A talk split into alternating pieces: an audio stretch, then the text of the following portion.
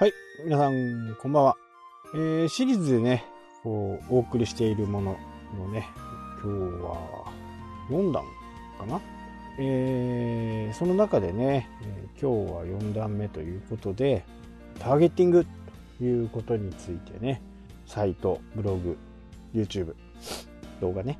のことについてね、お話ししていこうと思います。えー、まあ、ターゲッティングっていうと、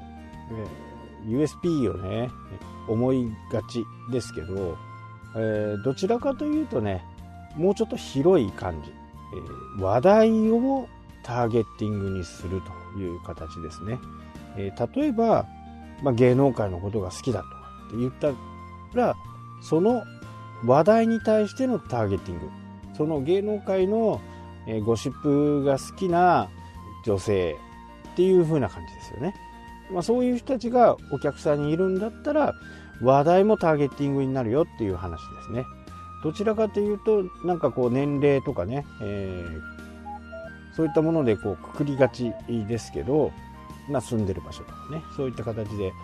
くくりがちですけどこれ話題っていうのは、えー、広さで言うとね日本全体ですよね。なのでブログとかサイトとかね YouTube なんかは、まあ、YouTube に限ってはねもう本当日本人で世界に住んでる人っていっぱいいますからね。そういう人たちにも届けることができる。永住している人であってもね年1回はこう日本に帰ってきているという方も多いと思うんでましてやねあのビザで行ってる人たちなんかは、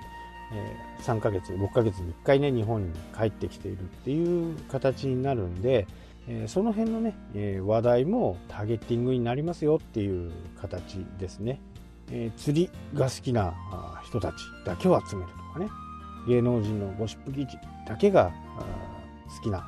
人たちを集めるとかね、えそういったことが考えられますよね。田舎暮らしリアルライフにね好きな人たちを集めるとかっていう風なこともね本当に可能になってきますんでちょっとね今までのこうターゲッティングの考え方とだいぶ違うですね。話題から追っていくっていうですね。まああのチャンネルのね作り色合いとかね。そういったものもこうターゲッティングになりますし一つの話題がねどれだけこう見られたかとか読まれたかっていうことに対してじゃあそれをシリーズ化していこうというふうな形。で前々から言ってるようにブログと動画っていうのはねすごく相性がいい。Google に対しても Google もすごくね、えー、高評価を得てるんで、まあ、もう一度言いますけどブログの記事をね原稿としてそうして、動画にまとめていくという風な形。これね結構ほんと使えると思うんですよね。まあ YouTube の方でもね一度その話をしようかなと。そろそろね、えーやらないと YouTube やらないとねお尻に火がついてですね、えー、なぜかっていうと6ヶ月間以上動画を出さないと、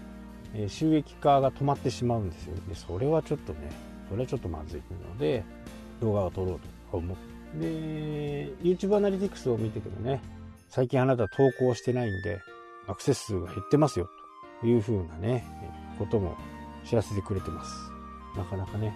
優秀なアナリティクスがあるんでね、そういったものを活用してね、いろいろこう自分に足りない部分なんかをね、YouTube で言うとアナリティクスを見るとね、自分のチャンネルを見ている人たちの年齢層とか分かってきますんで、それをもとにね、え、話題もターゲティングにしていこうという風な形です。はい、というわけでね、今日はこの辺で終わりに。それではまた。したっけ？